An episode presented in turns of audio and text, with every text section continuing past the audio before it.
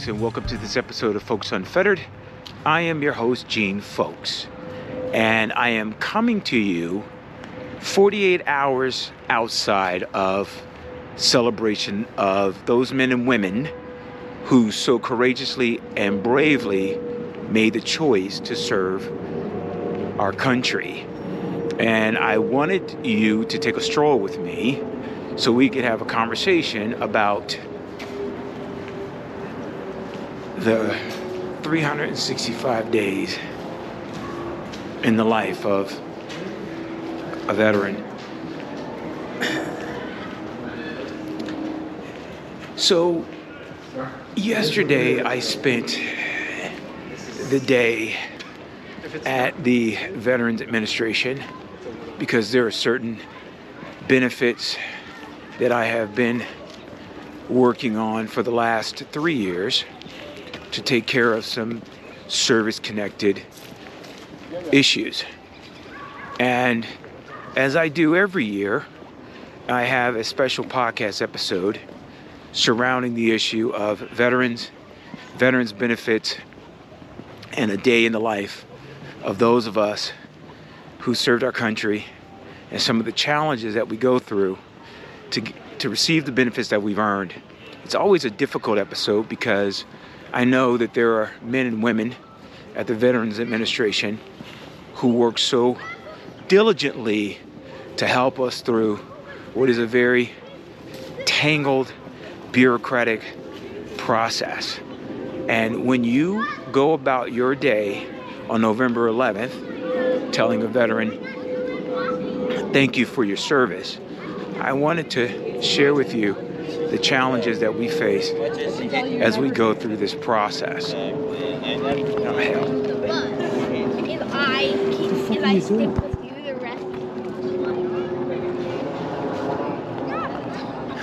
There's a part I'm going to have to edit out.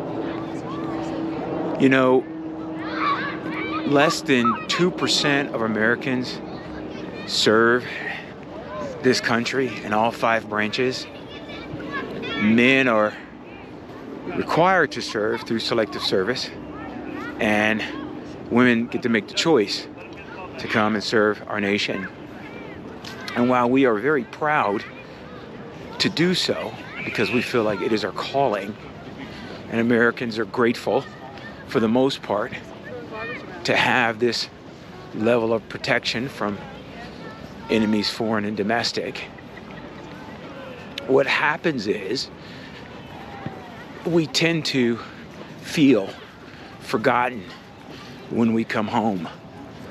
When we have come home with PTSD, anxiety, physical ailments and issues.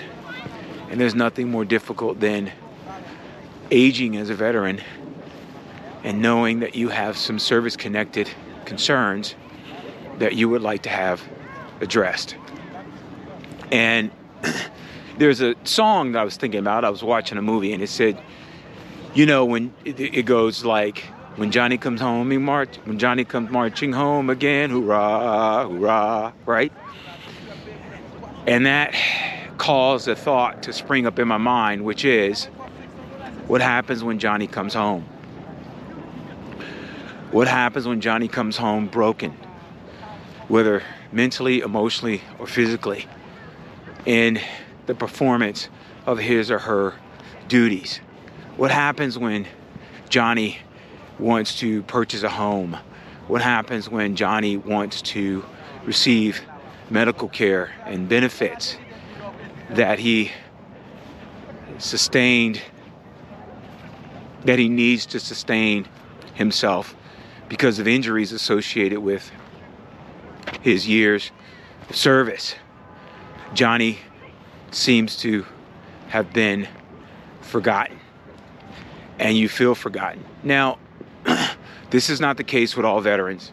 I consider myself somewhat fortunate because once I matriculated from the United States Air Force, I received my undergrad, obtained a master's, and started several entrepreneurial ventures to continue my service to this country of ours. And I had begun to have some physical ailments, some service connected issues, and went through the process for the first time in my life to contact the Veteran Administrations to get help in the medical care based on some issues that I have been having uh, as I've gotten a little bit more seasoned in life. And I can't express or tell you how isolated, how frustrated, and how emotionally challenged I felt in the complexities in filling out the forms just to receive surgeries that I needed, uh, counseling that I needed, and resources, access to resources that I needed to help me through this period. And I'm not alone.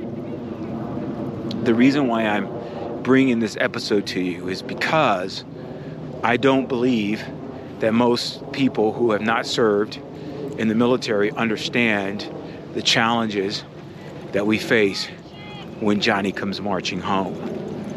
And it is one of the most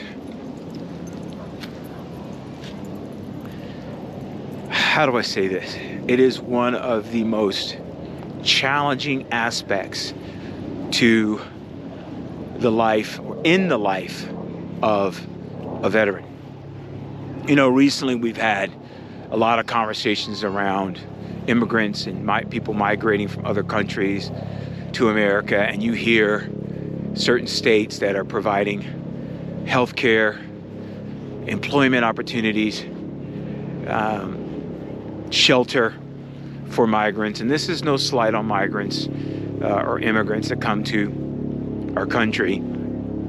If I compare that to what resources are available to veterans, migrants get better care quicker and faster than people that have served this country who've always been here. And I wanted to bring that to your attention because, not from a point of contention or bitterness, just a reality. A lot of times we're denied our claims for uh, certain things, and we are made to feel like we are um, not filling out the proper paperwork or explaining our conditions in a way that meets the criteria that the Veteran Administration lays out, which is seems like it switches from moment to moment, second to second, day to day. And yet, here we are, here we stand, uh, looking for those benefits that we were told when we enlisted or accepted an appointment in the military that would be available to us should anything happen. I can't explain to you the amount of years that most of us spend trying to make our case. And you won't hear those stories of a veteran waiting three, four, five, six, seven, eight, nine, ten years just to get authorization from the VA for a hearing aid or exposure to toxic chemicals or uh, arthritis because of an accident within um, the performance of our duties or anxiety or PTSD. As you go about this Veterans Day, I'd like for you to consider how you can do more than just thank us for our service, how you can petition your government officials, your congressmen and women to say we need better care for our veterans. A lot of times we won't speak up for ourselves because we don't want to feel like we're taking uh, any of the benefits from our fellow service members, although we know that that's not really the case. It's just kind of the way we're cut, most of us. We don't like to whine. We don't like to complain. Uh, we want to just continue to do what we signed on to do. Folks, that's coming at a cost. That's coming at a cost. That's coming at a cost to uh, the mental health and well being of those of us who made the decision to put our lives on the line for this country. And now that we need you most, uh, and I can't speak for all veterans, we feel like we've been left out in the cold. That everyone else is more important to us, more important than us. And that's something that shouldn't sit well with any of us if we claim to be a nation as great as we believe ourselves to be. I don't want to feel like I'm bashing what we have. I'm just sharing. There's certain, there are really great resources out there on YouTube and some other platforms where veterans have conversations trying to help other veterans to receive the benefits in which they have earned without being preyed upon, without being charged for the things that we should not be charged for. We've made some really great strides, uh, some good strides, as it pertains to caring for our service members, but we can do better. We can do a heck of a lot better. Folks, we're dying out here. Silently, quietly, um, we're dying out here. We're dying out here, and sometimes when we go to group meetings for some of the things that we're dealing with, when we seek out the resources, which are often civilian charitable organizations, we're kind of made to feel like we don't deserve it, that we didn't earn it. And when I talk to my friends, acquaintances, and associates about the challenges that I face as a veteran, and I know that other veterans are facing, they're often taken by surprise. They believe that we are receiving all the care and resources that we need. And the truth of the matter is, is that we're not. Is that we're not. We get some hiring preferences for certain opportunities. We receive some access to resources to help us do better for ourselves and our families, but we can do more. You know, when you have veterans serving in the military trying to take care of their families who have to rely on food stamps while they're, rec- while they're receiving veterans pay, we should be ashamed of ourselves. We're not asking for anything more than what we're willing to give. We're not asking for anything more than our country to uphold the promises that she made to us when we decided to enlist and serve her. We're not asking for anything more than we believe that we've earned. And we should be ashamed of ourselves when we have newly minted individuals coming from different countries receiving all the media attention, access to resources, everybody opening up their pocketbooks and their wallet to make sure they have what they need while the men and women who made a choice to stand on the front lines to protect and serve are made to feel like we don't matter. As you go about saying thank you for your service, think about what you can do the other 364 days of the year to either hire a veteran, to either support a veteran, and I don't mean just financially, just listen sometimes, to petition your elected officials to increase veterans' benefits in your state, to provide financial education and literacy for those of us that have not reached a certain educational level to volunteer for veterans institutions. And I know some of you are out there doing the best that you can, and I know you have your own concerns.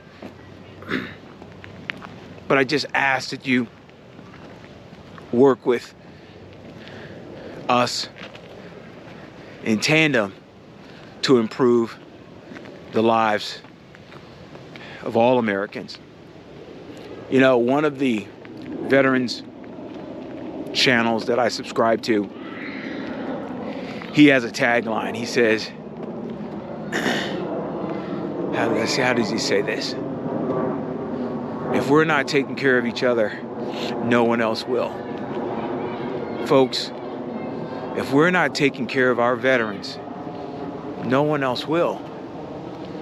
And that'll lead to less and less interest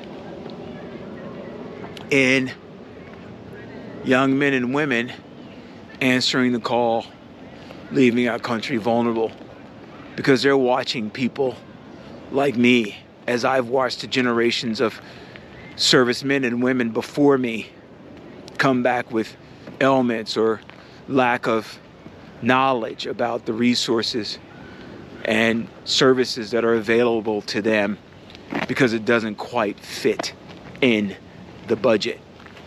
We still smile. We still hold our heads up and our shoulders back.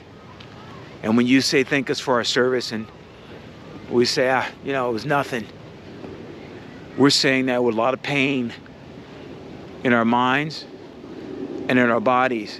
And feeling neglected, we feel it in our hearts. So, on this Veterans Day, when you see a man or a woman wearing a uniform or proudly displaying their medals or saluting the flag, saying that it was nothing, ask them what else you can do. Are they okay? Do they have food? Do they have shelter? Are they receiving the medical attention and care that they've earned? We have to think that when Johnny comes marching home again, that home is someplace that Johnny wants to be. We can and will do better. This is these challenges and uh, bureaucratic entanglements is not the experience of every veteran. Not at the same level. Some of us have been very, very fortunate and very, very blessed to go on to succeed in civilian life. But that's not the majority. That's not the majority of us. It's also not the majority that most of us struggle with PTSD, anxiety, and have mental health issues, or that we lack the skills and education necessary to contribute to the private sector. We do. A lot of us do. But that doesn't preclude us from having a particular set of challenges because of our time in service. We can, we must do better for those who so bravely, if you will, made the decision to serve the United States of America. Thank you all for taking the time to listen to this episode. I hope that uh, you are picking up what I'm putting down. And as always, I'm that brother of light. I'm dropping wisdom in your left ear and knowledge in your right. Take care and uh, enjoy your day off.